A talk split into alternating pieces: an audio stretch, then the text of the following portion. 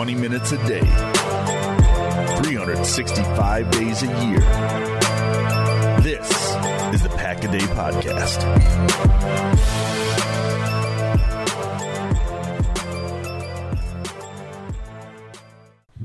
Welcome back, everybody, to the Pack a Day podcast. It is yet another Saturday, and for the first time ever, we have our official Saturday trio together. It, it is Jason Perone, myself, and I was swapping back and forth between Paul Bretl and Mark Eckel, but I have them both with me, and we will now be your every Saturday trio. So we'll start with Mark on the East Coast. We'll go by time zone. Mark, you're first. How are you doing over there?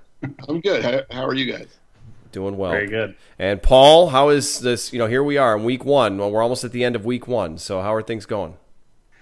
Uh, going going well. We're adjusting and learning how to function with less sleep, but uh, it's it's a very very cool experience, and I feel lucky.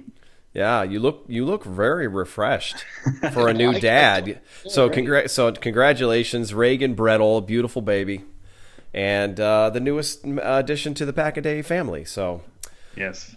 All right, so the draft series continues. We are less than two weeks away, gentlemen. I just saw. I I have been so pre, uh, sorry, not pre. I've been so consumed with everything else going on in the world that I completely lost track of time, and didn't realize that we were as close to the draft as we are. And I it it gave me some nice excitement the other day to realize that we're coming up really close to it. And so our series on kind of previewing some of these position groups is going to be coming to a close soon because it's going to be the actual draft. But we have drawn cornerbacks, so we're going to talk about cornerbacks, and I want to I want to thank Mark.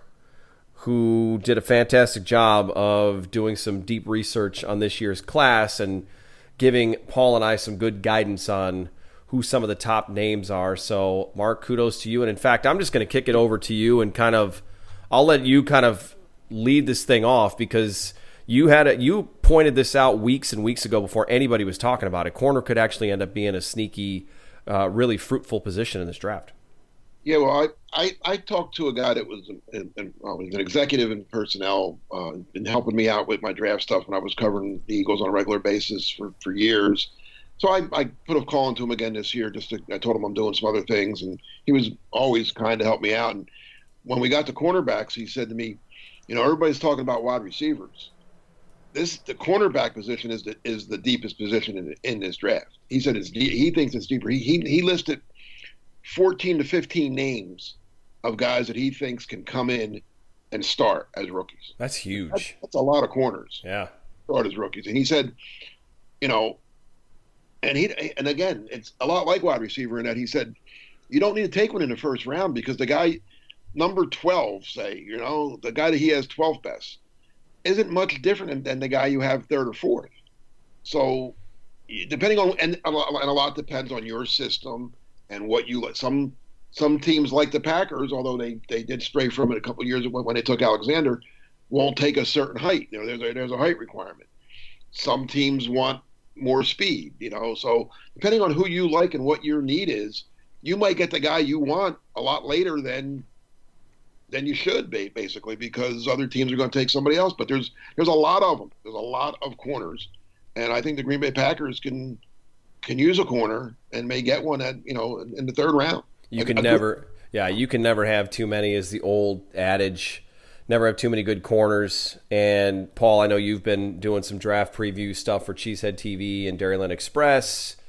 So as far as that goes, we were talking a little bit before the show, and we mentioned obviously Kevin King, whose contract is coming up. We don't know what the team's going to do with him. So, what have you been seeing as far as corners, and is that a position that you've also kind of focused on amidst all the other hot ones like receiver and quarterback? Yeah, I definitely think it's a, a, position that needs to be addressed during the draft. As Mark said, I don't think it needs to be round one, you know, unless you got a Kristian Fulton or CJ Henderson that happens to be around at 30. But it's a sneaky need for this team. You know, when we think of or hear or see the mock drafts, it's receiver, linebacker, offensive tackle, which in their own right need to be addressed, especially tackle. Uh, looking for that future position. But there's a lot of question marks around the cornerback room in 2020, and perhaps even more so in 2021. I mean, we know Jaire Alexander's a stud. Kevin King has an injury history, had the breakout year last year, but he's a free agent next year. And you know who else is a free agent with him? Aaron Jones, David Bakhtiari, Kenny Clark, and Corey Linsley. Mm-hmm. So out of those five alone, he might or is likely number five on that list of uh, you know him and Aaron Jones would probably flop, but he's at the bottom of that list in order of importance to re-sign, and so there's the possibility that he's not back next year. So after those two, then we have Chandon Sullivan. He emerged over the second part of the season last year, um, played really well, and obviously we hope that he can carry that momentum over, but it's still an unknown. Um, you know, can he, with full reps, take over and likely, I think there'd be the slot cornerback role if Tramon Williams isn't brought back. You know, how's he going to perform playing being that guy on a week to week basis? After that, there's Josh Jackson. Um, we know his story. He struggled to see the field a lot. I think he played about 10% of the defensive snaps last year, and when he was on the field, the results weren't very good. Mm-hmm. Um, and then after him's Ka'dar Hollman. He flashed in the preseason, but once again, it's the preseason. He's still a relative unknown. So out of that group, if we look at it collectively, you, you see the potential that's there, but that's putting a lot of a lot of weight and hope into guys that we just don't know about. And if it doesn't pan out, uh, it could get ugly. And then the injury part as well. You know, last year they were fairly healthy, but we've seen, you know, go back the last 10 years, and it seemed like most of those years the Packers secondary just got decimated with injuries. Um, so I think it's a I think it's a need third, fourth round or so. So Obviously, depending how the board falls. Yeah. Well, okay. So that list of guys that Paul just rattled off there, Mark. How do you feel about the cornerback position in terms of going into this next season and even the season after? Oh, I agree with Paul 100%. I mean, like you said, Alexander's there, and you know he's going to be there. His first round pick. He has a few more years left as well. But yeah, Kevin King's a guy I like a lot, and when he is healthy, I think he's played well. But he's going to be a free agent. And if he was the Packers' only free agent, I wouldn't worry. Yeah, they're going to sign him. But as Paul pointed out, you got Kenny Kenny Clark's number one. You got to do something there. Back Bakhtiari's one A. After that is how much money's left. I mean, unless they can get uh, they can get King done now, maybe on a less than uh, market contract. If he's willing to take less now, maybe you do it, and then corner eases up a little bit as a as a need. But you still need one because, like like you said, Sullivan came out of nowhere. I, I I remember him with the Eagles. The Eagles cut him. I mean, he, he's been he's an undrafted guy who's already been been cut once. Uh, yeah, he played well last year, but he can turn back into that guy that gets cut again. You know, I mean, we don't know. And you know, like I said, Hollman didn't play at all last year, so we don't know what he's raw. They need they corners of corner is I think the second. I mean, I'll say the third biggest need on the on the team behind right tackle and wide receiver. Well, the, the other safety net, and this is not a fix, but the other safety net that the Packers currently have is if all else fails, they could bring Tramon back, Tramon Williams back for one more year. But I don't know. I mean, he was good last year, but you're not bringing him back to be the guy. You're bringing him back to be a body and a mentor. And a mentor, right? I wouldn't mind. I wouldn't mind drafting a guy and bringing him back to mentor the guy you that you just you know because he's a great mentor. Yeah, Paul. Yeah, and then and then there's just the stability that Tramon brings. You know, he was the nickel corner last year. Um, you know, if they bring him back, Chandon Sullivan maybe starts out the year there, but if things go south and injury happens, you got someone that you can rely on who may not be in as in his athletic prime, but he's a smart player, and those instincts and intelligence and football IQ are going to carry him a long ways. And you know, just it, it gives the Packers a safety net at a key position just by bringing him back, and um, it it isn't going to break the bank either. They haven't done it yet, but but no one else has signed to me. That's still available. Well, I like Mark's idea. I mean, obviously, like I said, I, I'm a big fan of stack it up with defensive backs, and he's not a defensive back, um, or I shouldn't say he is a defensive back. He's not listed as a corner, but one guy that I'm a huge fan of, and I don't necessarily think he has to to come at the 30th pick is Antoine Winfield, which is he's more of a safety um, not a not a cornerback. But if they went that route earlier than everyone is expecting them to, I wouldn't hate it because it's it's a position that's going to creep up on them, and it's a pivotal one in a passing league. So. If we turn to the list right now, the obvious first name on everyone's list, and I only say obvious because it's the name that we see first almost every single mock draft or in every conversation, and that's Jeff Okudah out of Ohio State. So he's currently mocked as the top corner. We've seen, we talked before the show, we've seen him, uh, you know, mocked as early as the third overall pick. Um, I don't, you know, as as some of my my friends and colleagues have said before, don't ever assume a guy's not going to fall because a guy could potentially fall. But I don't see any way the Packers are going to have they're going to have Okudah staring them no. in the face at 30. Mark, I don't know what your thoughts are. Uh, no, uh, no that's no. that's all I'm going to say about that is no. He's not making the to 30. If he makes it to seven, it'll be it'll, it'll be a, a, a shock. I mean, Right, um, and, and, Paul, as far as what you've seen from him too, is he a, is he a top ten talent? Um, it's a good question. I think the weight of the the cornerback position carries a lot of that. Um, but he's a guy that can fit into any scheme, and you know he's been mocked to the Detroit Lions. I think in just about every mock draft since they first started coming out, and that just fits. They lost Darius Slay. They're in a division with Allen Robinson and Davante Adams. Their defense let them down last year. Um, so I think it makes sense, and yeah, he's definitely going, you know, probably top five at the at the minimum. So last week, Mark, you brought up a good point about the the over under on certain conferences and having first round picks. And one stat that I saw about Ohio State corners uh, since 1999, they've had 10 corners drafted in the first round. There haven't been any other schools with more than five over wow. the last 20 years. So that pedigree, you know, the, the, the pedigree at Ohio State for corners seems to be good.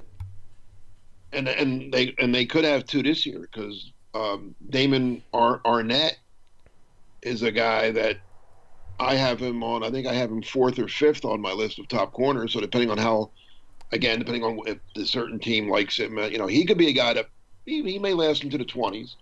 Um, you know, he's pretty good.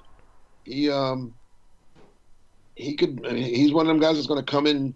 He's pro, you know he's not as good as as Okudah, but he's but he can play, and he you know he, he ran well to combine. No, no, I'm sorry, he did not run well to. Combine. Yeah, he no, yeah, did not run well to combine, and that could that could put now he could be there at thirty, but I don't know if I want a corner at thirty. He ran a he ran a four five six. Um, yeah. The the the book on him is he, he presses well.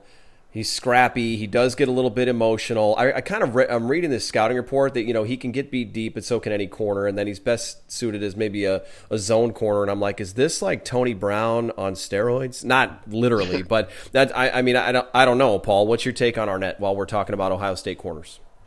He had a really good uh, season last year, but the other knock on him, he's going to be 24 before the rookie season, before his rookie season begins. Um, I don't think the earliest I could see him going is probably round three or so, because I think that's a big aspect of it. Um, but yeah, but he had a really good season, played in the slot and out wide, so he's versatile. But I think the testing and his age will knock him down a little bit. Mark, this the age thing is going to come up a lot, and and I, I don't remember, you know, up until the last ten years hearing a lot of, and I don't know if it's changed. I mean, ha, has the average age of, of rookies coming in gotten older, or are we just hearing about it more because the analytics people have taken over the, the process? A little bit of both. Um, you also have young guys coming. You have guys coming out who are very young sometimes. And it is amazing. It's amazing that this guy's come out of college. Is he 24 already, Paul, or, or he'll turn 24? He's turning 24. Turns 24. And how old's Kenny Clark? 24. He's been in the league how many years? yeah. That's like, how's that happen? did, did, Kenny like get skipped in school when he was young, and his kid stayed back a lot? I mean, what happened? How's that happen? Kenny Clark's four. I don't. I, I, it baffles me sometimes how things work. I guess, but um, he did. He to Arnette's credit, he stayed four years in school at Ohio State, so he is a senior, which there aren't many seniors. Most guys coming out now are juniors. Um, so that that's one of it. He's not a guy I, I don't I don't see him as a Packer fit anyway. Now let's um, some of the like here's the guy I like even I might like him and my the guy I talked to likes him just as much as Okudah is C.J. Henderson from Florida, who I think is a first round pick. Um, he ran very well at the combine. He he he, he ran a four three nine, and he's six one two oh four. That's that's a pretty good size speed ratio. Yeah, he he ran a sub four four like you said, and when I watched him, I liked what I saw. He's he was in the wherever the ball was, he seemed to be there. So he's he's around the ball a lot, which you want obviously for a corner. He uh, another stat that stood out was he was only uh, charged with giving up two touchdowns over the past two seasons, and actually those both took place in 2019. He didn't give up; he wasn't charged with any in 2018. So that's playing that's very playing in, in the SEC. That's pretty impressive. playing against top competition. Now his tackling at times was an issue, but corners coming out of college, I don't care. There's plenty of plenty of guys that are going to learn the NFL. And actually, one of the things that I think if you have to put a knock on Henderson, it's that he's a good college corner, but he's likely to see the best footwork and route running that he's ever faced in the NFL. But you could say that about any corner that's coming in. So sure, there'll be a, an adjustment period. And as I talk about what's between his ears is important. Paul, have you done any any looking in at C.J. Henderson and and seen anything that stood out to you? Yeah, I did. I agree with Mark. I think he's number two behind Okudah. Um, tested really well at the combine, super speedy guy, and he he mirrors the receivers really well. Um, you know, he would be a good fit for the Packers, just being able to step in as an outside corner and man coverage, um, which is what Mike Pettine loves to play. So that would be a great draft pick if he ended up happening to be around 30. But I'm gonna take a guess, and I don't like playing that he won't be there game, but that's what I'm gonna say for this. Yeah. So then, okay. So interestingly enough, we've mentioned Kristian Fulton from LSU a couple times, but we have not yet mentioned Bryce Hall. And Mark, on your list, Hall was listed just above Fulton. So I don't know if you see any That's kind of a gap between these two. That's been altered a little bit, by the way. Uh, when I when I got back to my guy, he moved. Fulton is now three on. I guess whatever he looked at since then. Uh, but Hall's he likes Hall a lot. Hall's a guy that isn't getting a lot of from you know national whatever. He's he's considered not in that top five or six, but he my guy likes him a lot. He's he's again he's big and strong. He's 6'1", 200, um, physical. Um, he might be more of a zone guy, uh, but he but he's he makes you know he's again coming out of for Virginia's now they're not Ohio State when it comes to corners, but they've turned out some some corners in the in in the past now, and um, he can come in and play. He's he's ready. He's intelligent. Um, he can come in and play. He's he'll come in and play as a rookie. I think. I mean, he's a guy that that, that can come in and, start for you. He's a guy that I think is going to be. It's going to be important to see which team he ends up with and what they ask him to do. So he had one of the reasons why we might not hear as much about him is he actually had season-ending ankle surgery in mid-October, so he wasn't even able to finish this last season. But he's got, like you said, he's got the good size, good length. He's he's around the ball a lot. I think what his biggest weaknesses that I saw consistently were his his deep speed, his speed keeping up with the deep ball, and then the transition off of press coverage. So maybe more of a of a zone guy. You know, he only. He, he only put up 11 reps at the combine. Take take that for what it will. That may mean nothing to you, or it may mean something. But he did lead in 2018. He had 22 pass breakups in a full season, and I think he I think he led uh, I don't I don't know if it was the full uh, FBS, but I think he might have led his conference. That's quite a few. Yeah, and I like um, I like what Mark said about Bryce Hall as well. I think that he could end up being a, a you know a nice good value pick in this draft. I don't necessarily know he's going to be a first rounder or so, but many or not many, but I saw some um, you know articles saying that last summer before his injury took place, there were a lot of scouts that had him with a first round grade. So I think whoever does end up getting him is going to get a good value pick on that. And to what Mark said, I, I do think zone is going to be best for him. But at Virginia, they played a little bit played a little bit of everything in that defensive secondary. So he does have some, um, you know, reps in man. But I like his game a lot. He's big. He's got the big wingspan for all those pass breakups that you brought up, Jason. I think he's going to be a good value for someone. Immediate impact player. Sure. And then if we move on to Fulton at LSU, the big thing for me, Mark, you and I have talked about this before, is whether or not, uh, well, maybe we haven't talked about it a ton, off the field stuff and how you feel about it because he ran a, he ran well. He ran a sub four five forty. Uh, in 2017, he was suspended for submitting a false specimen for a drug test. So he's a top, you know, he plays at a top conference on a top team. This was three years ago. You know, I, does that still, you know, Mark, I'll start with you. Does that still stick out to you? Or are you still, obviously, got to do your due diligence, but does that make you nervous? A little bit. Not, not, not, cra- I mean, yeah, again, you have to, that's why when they when you interview guys at the combine and you or you know you bring well now you can't bring them in, but when you talk to them, whatever, you ask them about that. What was that all about? You you, you look into it. You talk to the coaches there. Um, it doesn't throw me off him because I think he's still a pretty good player. Um, uh, the Packers seem to stay away from guys like that, though, and I don't, and that's not a bad thing to do. Yeah, and we're going to hear. I mean, I've already heard about some athletes that are, you know, I've heard some teams have Tua off their board completely. I mean, some teams just don't want to touch an injury issue or an off the field issue or or anything like that. But again, top competition, top corner. He's, uh, you know, he stays well with the wide receiver when when um, he, he's his back is to the ball, which is something that gets a lot of young corners. I can't stop when I when I see that. I can't stop having terrible flashbacks to the days of Ahmad Carroll and how grabby that guy was. and now I'm going way back and digging way back into the crates. But that was a that was Mike Sherman at his at his best. uh, it's probably one of the reasons why he's not your favorite Packers person. He's my least favorite coach of all time. All time, yep. wow. So, uh, so Paul, as far as Fulton, now Fulton, I haven't watched a whole lot of of tape on. He obviously, you know, he played in a national championship game, but uh, any thoughts on him in particular to add?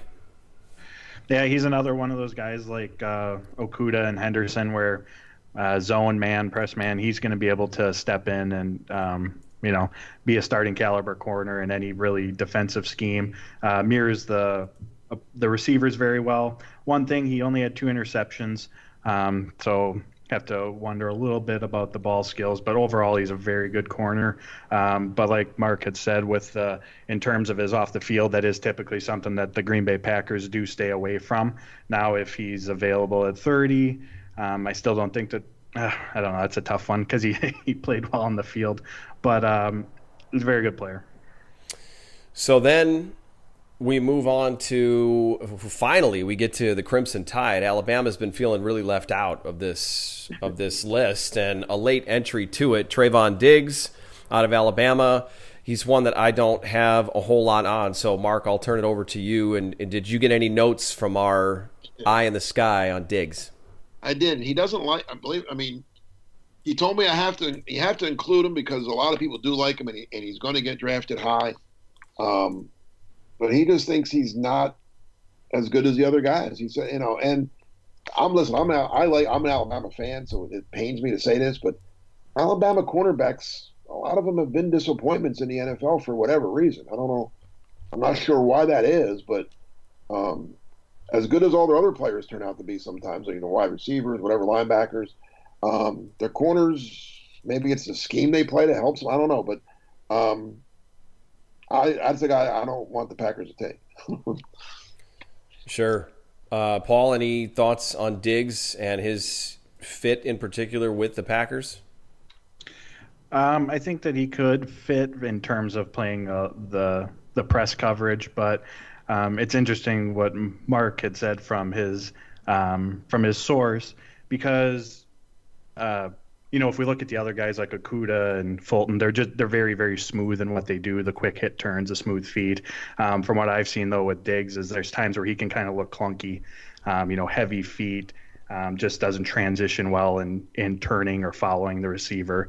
Um, so I can definitely understand where um, the, the Mark source is coming from and not being a big fan of um, what he's put on tape, but.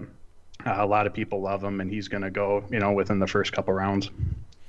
Okay, so of the guys so far, this is kind of like, and I don't, I don't know, Mark, if you agree, if we draw a line here at Diggs before we move into the second tier of corners, um, but of the guys that we've talked about so far, which one, and I guess maybe we take Okudah out of the conversation because although we don't want to, you know, he could be there, but we assume that he won't be there. Which guy would be best suited as a Packer? Mark, we'll start with you. The guys we've we've talked about. Yep. Oh, I would I would stop I would stop traffic, drive to the airport, and pick up C.J. Henderson and get him to, and get him to Green Bay and as fast as I could. But that's not, I don't think he's going to be there either. sure. Yeah, I'm I'm in agreement I think there. The next year, that I think our next the second half of our show, that's when we're going to talk about guys the Packers might might, might get after. Paul, which one of these guys is is your guy? I agree, C.J. Henderson. So from there, we move on to the Pac-12, which of course brings a little sparkle to my eye. So out of Utah, Jaylon Johnson ran a four. I think he ran a four five forty. Um, he's actually a decent press corner. So press corners coming out of college are not easy to find. And even the ones that are good in college don't necessarily start out being good in the NFL because again the footwork is completely different. I mean Davante Adams breaks a lot of ankles, so when you get to the NFL level, it's going to be going to be difficult. But one of the things about Johnson that stood out was he uh, communicates well, so he could be a guy that's got that leadership acumen. That tells me a little bit about his intelligence level, and his athleticism seems to translate to the field really well. And he's he's a willing tackler. He's he's pretty decent in run support too. So that's that's what I had on Johnson. Paul, have you done any work on him or saw anything else to add? Yeah, um, all the things that you said. He's also really experienced, been playing since he was a true freshman. And one thing that I noticed um, just from reading up on him, um, perhaps more so than what I did on others, is he really takes the time studying the tape, you know, as a student of the game, because there's been a number of quotes from him, you know, throughout his college career where if he comes up with an interception, he would refer back to how he saw that on tape and was able to, you know, process that at, you know, at the line of scrimmage before the snap and kind of diagnose what was happening. Um, so, I mean, you love to see that, and I think that that's definitely uh, an aspect that the Packers would be would be drawn to. Sure. All right, Mark. Any thoughts on Johnson? And I like Johnson. I think he's a guy. Listen, the Packers, well, at least under under Ted, I don't know. I guess in the last couple of years, they always get a Pac-12 guy, right? They almost mm-hmm. always have somebody out of Pac-12. Yeah, usually. Uh, they, I, I, think their their scout out there is a guy that is very well well respected. So, um, yeah, I, I Jaylon Johnson would if, if he's there. I, I don't know. Can he? He probably won't make it to the bottom of the third, will he? I don't. I don't think. I wouldn't think so. Maybe move up. I mean, if, he, if he's there at 62, maybe I don't know. I wouldn't mind him at all. I and I and I think he could come in and play the nickel right away. Which is, next year, that's the Packers. next year, the Packers need is a nickel corner, right? I mean, mm-hmm. Alexander and, and King are going to be starting outside. Sullivan, right now, I guess, is your nickel, but you would hope a, a high pick could beat out a undrafted guy go off the street. So uh, yeah, I would. I would if if, if Jaylon Johnson ends up in Green Bay, I would not be upset at all. Yeah, and I think you probably have a point there. I mean, the first first round picks have always been a little bit interesting for the Packers, even transitioning from Ted Thompson to Brian Gutekunst, because we just never know what they're going to do, whether they're going to trade out or who they're going to pick and take. Last year, we had a huge surprise at twelve. Not saying that that's bad, but we just we just don't know. So a position like this is it something that they would draft in the first round? They've done it before. Uh, they drafted Damarious Randall, and I think he was picked in the late 20s mm. uh, the year that he was taken. So it's any, I guess anything is possible, but uh, the, they that, have to fences. Sure, they have to. Yeah, they do. I mean, they they they do. But you know what we talked about last week too, Mark, is in, in it's not since uh, Derek Sherrod have they taken an offensive player in the first round and they took you know Sherrod and and hmm. Bulaga back to back, but those aren't skill players. I mean, the Packers have not drafted a skill player in the first round in I don't know um, how long. Javon Walker, right? Yeah, yeah, he was pretty good. Yeah, he was very good. He just you know he was a little he was he got a little. uh What's the word I'm looking for? I've actually met him in person. He's a really nice guy, but I, I think I think uh, his head got a little too big. Oh, like a lot of he became a classic, you know, prima donna wide receiver. Yeah, he got he became that, and then he got hurt in 2005, Sherman got dumped and a bunch of changes were made, and he was traded to okay. to Denver. And then part of part of the trade for Javon Walker turned into wherever they ended up in the draft. They turned it into Greg Jennings, didn't it? Yes, I think I believe you're right. Yep. That's uh, that's speaking of that, and wide receivers and well, another reason to really like Davante Adams. He's not a prima donna guy, by no mm-hmm. means. He's just a he, you know he, he doesn't play that wide receiver role that most of them, not most, I shouldn't say most, but a lot of them do today. And that's another reason to really, really appreciate what, what the Packers have in him. Yeah, and a lot of guys, Adams got just absolutely torched in the in the court of public opinion in 2015. You know, he just did not have a good 2015, but he had an ankle injury early that year, and I think that affected him. But it's it's so weird to think back and and know that there were so many people that said, "Oh, forget it, he's a bust. We need to move on from him." And it's like, man, what a mistake that would have been. Well, thank God the, the Packers didn't listen, man. yeah, and and thank and thank God that the uh, well, I guess the Vikings did okay for a while, but thank God the Lions and the Bears have not had defensive backs that can remotely cover Davante Adams. So another guy, actually, so the next guy on the list here, this one is a guy who's a little bit frustrating to me because he's got everything you want in a corner, uh, and that I'm talking about AJ Terrell out of or, or out of Clemson. Four four two forty. That is very good speed, and he's got good technique. He the the problem with him though is that he's kind of the the opposite of, and I know it takes a while to get confident in the NFL, but he's kind of your. Do you remember how AJ Hawk like didn't make a lot of plays on the ball, but he made a lot of tackles, and that's because he chose to make the tackle instead of attacking the ball. And that's kind of the thing I see about Terrell is that he's he goes for the safe play instead of attacking the ball. So he's not going to give up. A, you know, he's not going to miss a lot of tackles, but he's also not going to turn in a lot of interceptions. So Paul, I don't I don't know if you have seen the same thing with him or if if that makes sense to you. Yeah, I mean, he has the good length. He moves well, man zone. I think he's capable of doing both. But um, I think the biggest knock on him is kind of the physicality that he brings to the position. I've also seen um, others saying that he needs to get stronger. So, you know, in the one on one situation against a bigger receiver, there's the possibility, at least early on in his career, he could get could get bullied around a little bit. Mark, any thoughts on to add? Yeah. What did we talk about last week, Chase? About big games? How how, how do players play in big games? perform big in big games and whether or not that matters? Yep. He didn't play very well against LSU. he got he got he got torched against LSU. Right. And that worries me a little bit. That you know, uh, listen, I, I can't, you know, I'm I'm in the middle of Clemson. You know, I'm I'm surrounded by both South Carolina and, and, and Clemson fans down here. So I see a lot of Clemson. I hear a lot about Clemson, and I got to say, I mean, Clemson they didn't play a lot of big games this year because the ACC. And it's not their fault. It's not their fault. The ACC was bad, but it was. So he didn't face a lot of top receivers and top competition until he got to L- until he played LSU, and then he kind of you know came up flat in that game. So I don't. That bothers me a little bit. It's a really good point. Yeah, I I think it matters when the lights are brightest. How do you perform? So that's that's something to be that you know, like we said, there's always a guy in every sport every year that makes himself a ton of money because they have a big postseason, and even if they only show up big in big games, which you know is the, the, the Eli Manning effect, uh, yeah. then you know that's that's where you make your hay. So, so moving along here, the interesting thing now is we get into as we move into some of these these other guys, the speed is there. There's a lot of guys that have a lot of speed, but they're a little bit further down on the list because you know that isn't always enough to get the job done. So the next guy on the list for me is I'm gonna I'm gonna get this right. All right, bear with me.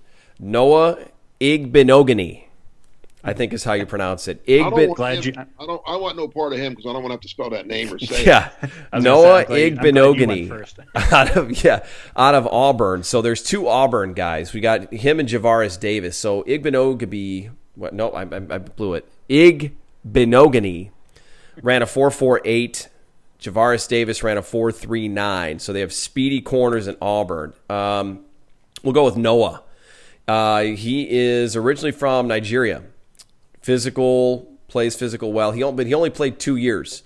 So again, does does that matter? Is is is that a thing? We talked about age, Mark. What are your thoughts about guys that have limited experience in college that test well, but then you're asking them to move into the to the NFL?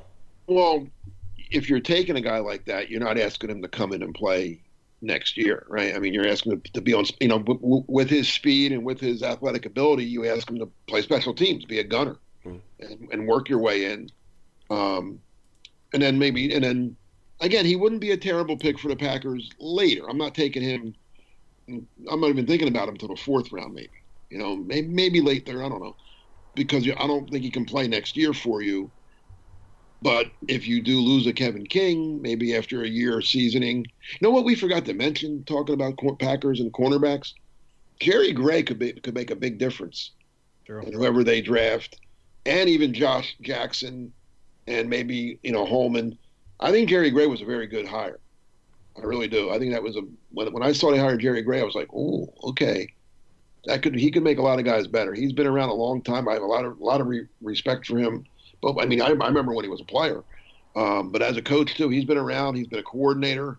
Um, he can help a young corner definitely. Yeah, that's um, that's a little intangible that we didn't talk about there, and I, I was, and that's from somebody in myself that was a big fan. I was a fan of Joe Whitt when he was in Green Bay. Maybe his time had come and gone, but that's that's a position that could definitely use a strong strong coach and leader, you know, running the the program there and running that position group. I think that's a good point that you make, Mark. That yeah, we hadn't mentioned. The I mean the the other thing too, and maybe this is something that he he works on with a guy like Igbinoghene. There we go. Uh, not he's not the swiftest in coverage. I think he got flagged quite a bit. Paul, I don't know if you watched any. I didn't watch a lot of film on him, so I don't know if you've you've watched or had anything else to add on him. Yeah, I think that from the skill set that he carries and just the you know the tangibles, the athleticism, he could be a good fit in Green Bay. Athlete, physical player. And I found this little nugget on Pro Football Focus. He took the second most press coverage snaps in 2019. Um, so from that standpoint, I think he could be a good fit. And then the penalties that you're referring to, he gets gets a little grabby. And we've seen we've seen Josh Jackson struggle with that during his rookie season. He led the team in penalties, and I think I think he had eight and five or six of them were holding just from getting grabby once he got beat. But the the the skill set and the you know what you what I could see the Packers looking for in a cornerback are there. But if he has to come in and be a player in 2020, he's obviously going to take his lumps. But as we've already mentioned, they don't necessarily need him to right away, at least on the outside. Yeah, you just you just fix that problem by putting boxing gloves on him, right, Mark? there you go. Isn't he a wasn't he a good re, re, return guy at Auburn as well? Wasn't he a uh, kick returner, punt returner? I didn't see that. He, he might have been. I didn't. I didn't see that attached to him, but he it's possible. I, I, thought he was. I, I, thought I read where he's a pretty good. Not that Packers they did resign Ervin, which was good. So you know, you know, it's not necessarily a need, but you never you know injuries do happen. Yeah, they do. They do. And if we want to stay at Auburn and we want to talk about Davis, Javaris Davis, he ran. He's faster. He's got really good speed, and and his instincts are okay, but I think the biggest thing with him is he doesn't have the ideal size. Mark, you mentioned certain metrics, certain teams want a certain size guy, and then he also isn't isn't the most willing tackler. So I don't know if those two things would necessarily, you know, exclude him from from fitting in with Green Bay. I don't know what your thoughts are on that. Yeah, I'm not. I mean, again, um, uh, yeah, he doesn't. I don't think he fits the Packers at all. Mainly because you said because of the size and physicality. Yeah, I don't. And again, in another year, another time, let, there's other corners that just fit fit better. Anything on Davis, Paul? Uh, no, I didn't. I'm not as familiar with him. So, I like the next guy though. Well, the next guy, depending on how your list is is framed according to mine, my so the next guy that I've got is is if you're are we talking about the Fighting Irish? Yes. Troy Pride. With a name like Pride, you have to assume this guy is probably going to come in with a little bit uh, and he runs really well. He ran a four four forty. So Mark, I'll turn it over because uh, you know he's he's the book on him is pretty good. He's just not listed as one of the top corners in this draft. Maybe because it's just a deeper class. He's not as big as I mean. They list him at five. I don't know what he measured at the combine. The, the, the numbers I have is 5'11", 192. Mm-hmm. Um, but he can run. He ran. He ran a four. I think he ran a four four. Right. Four four at the combine. Four four. Um, I mean, he, you know, again, I don't think he's going to come in and be a number one guy, but he can play. I think he can come in and play for you right away. Uh, he's a senior, so he's, you know, he's played. He played four years for the for the Fighting Irish. Um, uh, again, I, I think he, I think he could. I, I wouldn't mind the Packers getting him, and and you know, at what what ninety four.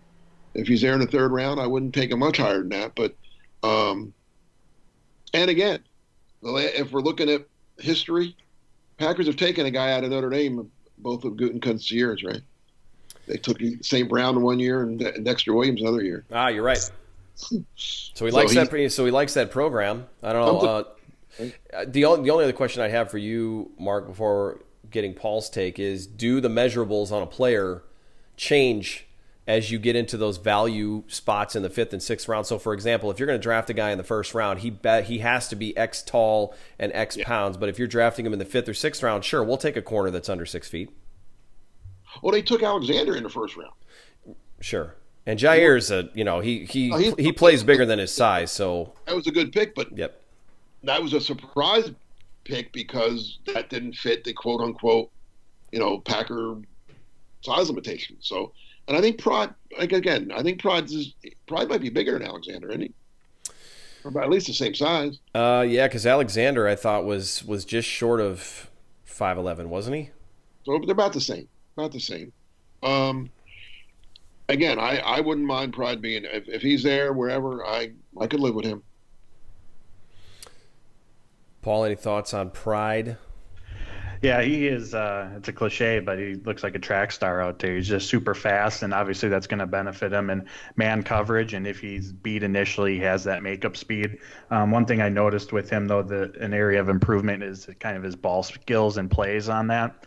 Um, when I was watching him, there were a few times that kind of stood out where he was, you know, he was sticky. He was all over the man in coverage, but the pass was still completed just because he kind of lost track of where the ball was or or uh, you know misplayed it. So I think that's an area that he can improve on. But I mean, if he comes in in the third or fourth round, for example, um, he has the the skill set that you're looking for, and then obviously that's an area that you work with and improve with on him. But he has the he has the pieces there that you that you want, and you can turn into um, a, a cornerback that contributes. He doesn't. he doesn't show up on the stat sheet a lot. Is what I've what I'm seeing on him, and and it's hard to teach a guy to elevate his mental game from college to the pros and have the light bulb go off once you get to the pro level when it didn't necessarily in college. But you know he's he's got a good head on his shoulders from what I see too so it's possible. And he went to a you know a school known for smarter guys. Mark yeah, and, and, and, the stuff like I said you know like Paul said he he's a trackster he can run. And another thing if we're looking at what what the Packers have done recently in the draft they like speed. Mm-hmm. The guys they've drafted, I mean, even Gary. I mean, they, what, what they liked about him, he's he's for a guy his size, he runs very well. The three receivers they took now, you know, Moore didn't pan out at all, but he could run. Um, you know, Valdes-Scantling can run. St. Brown can run. Hollman last year, six round corner, he can run. They like speed. I don't. I mean, they're not going to take. I, I I think they've given up the height requirement as much as they look now for if you don't run like a, if a corner doesn't run a sub four five, I don't, I'm not sure that their Packers are looking at him. And this guy runs runs run a four four, so he could be a guy. Sure. No, absolutely. And then as far as the rest of the list, there's a couple more guys on it, Mark, but they don't necessarily fit what I think is the profile unless you feel like we should talk about any of them. No, I don't like any of them. I mean, I don't. I don't think any of them are going to be Packers. So. So at that point, you know, I mean, the only the only other thing to do would be opine in, in maybe in what round that they go, and it's you know that's probably a futile conversation to have at this point. Um, you know, as far as corners go, um, they uh, you know I, they they need to stock the cupboard for sure. Paul, I don't know if you have any thoughts on on that as far as a, a round or a spot where you like them to take one or.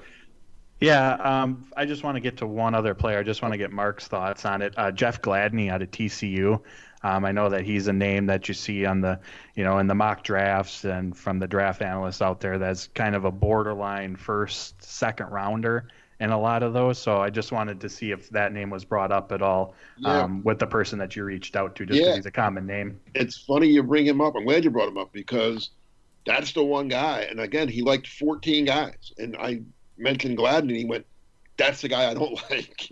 Huh. I don't know. Again, he, he didn't elaborate. I kind of laughed when he said that because you know, but um, he just said no. He doesn't think. He said you know he's. A matter of fact, I'm, I'm doing a thing for Packer Report where I do a, the top and I do overrated, underrated, and he, Gladney's going to be my my most overrated. He just doesn't like him. He says he's just not. He doesn't see him as a guy that can come in and play right away. Um, again, you know, it could be a Big 12 bias there. You know, there's the old adage that you don't draft defensive backs out of the Big 12 because they don't play defense in the Big 12. I don't know. Paul, any thoughts on him? You like Gladney? Um, he's someone who has he has the the numbers or the production. I saw I looked up. He's was targeted over 230 times and allowed completions under 50 percent. Um, but what I also noticed is that um, he's kind of struggled in the press man, and he might be better suited as a zone cover uh, cover corner. So even you know, I didn't, that it's not obviously not necessarily a very good fit for the Packers from that standpoint. Um, I don't have any particular strong feelings on him one way or the other, as in pounding the table to get him or that he's overrated. But it is interesting to hear that. I just wonder. I I'd be worried about a guy that was. I mean, that's pretty good that he allowed only fifty uh, under fifty percent, but why was he targeted so much? That means teams went into the game saying, "Let's throw at him," right? That's a good point. All right. Well, a very meaty conversation about a position group that really has been kind of under the radar, and so I want to thank you guys. This was a good one. Be a, a fun one to listen back to. And now I can say, or since we're not swip swapping every other week, that we will all be back again in one week, one week from today, and that'll be the final Saturday before the draft begins. So we only have one more show of opining and guessing before we'll have some actual substance to talk about, which is great, right? Uh, yeah. So uh, Can't wait. Yeah, exactly. Cannot wait. Next week's all, that's when everybody starts lying. Next week. Yeah. Well, maybe, maybe we can talk about that. You know, You'll, you'll hear stories that oh this oh this guy no he he's he's falling oh no or you know this team's definitely taking a running back or you know all the lies come out next week. Well, in these quarantine times, if you're on social media, all these lists keep getting posted, and one of one of the popular ones I keep seeing is uh, here's a list of nine truths and one lie. Try to find the one lie. So I don't know. Maybe we do a show that, that's based around something like that. I have no idea, but been a good week. Definitely a good round. We'll do this again one week from now. Thank you, gentlemen. Uh, for those of you who celebrate out there, for what it's what it is. Happy Easter. We'll see everybody next week. And as always, go pack go.